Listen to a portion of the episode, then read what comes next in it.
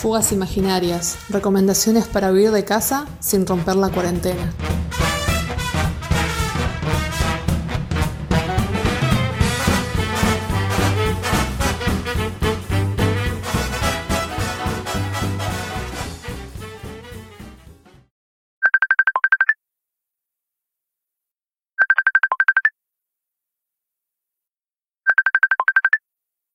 Hola, ya está empezando la novela, qué bueno que se pudieron conectar. Sí, pero vos nos llamaste. Yo quiero estar en el barrio El Divino. Todos abrazan y festejan en la calle. La verdad no sé cómo pueden mirar esas novelas, son muy predecibles. ¿Las novelas no forman parte de la cultura popular? Las novelas representan parte de la cultura. Los personajes tienen que representar de manera exagerada las personalidades que hacen al mundo, si no, no tendría tanto éxito. La cultura popular se valora más en estos tiempos, donde una novela repetida hasta el hartazgo es un cable a tierra. Vacaciones mentales, como la nota de clarinete.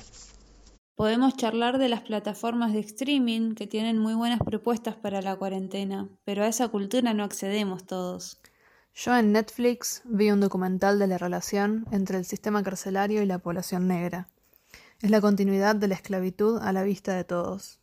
En cuarentena se valora el arte y la expresión más que nunca. Los murales, tajeos, las frases escritas en las paredes siguen estando ahí acercando una opinión. Y aunque no parezca, una novela brasilera también toca temas sociales.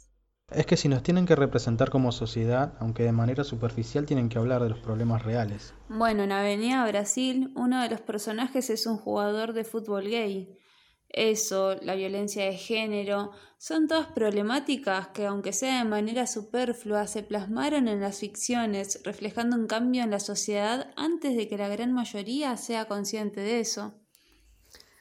¿Se imaginan cómo se plasmarán las realidades que hoy no vemos en esta situación que estamos viviendo? También pueden hacer como si nada hubiera pasado, como un bache en la historia, pero nosotros no podemos hacer de cuenta que el virus no existe. Lavate las manos frecuentemente. Usa barbijo. Si toses o estornudás, hacelo en el pliegue del codo. Mantené el distanciamiento social e higieniza los productos que traes del supermercado. Salí solamente si es necesario. Quédate en casa. Hicimos Fugas Imaginarias. Directora Evelyn Morales, productora Evelyn McDermott, editor y sonidista Hernán Mesa, conductora Mariana Torres.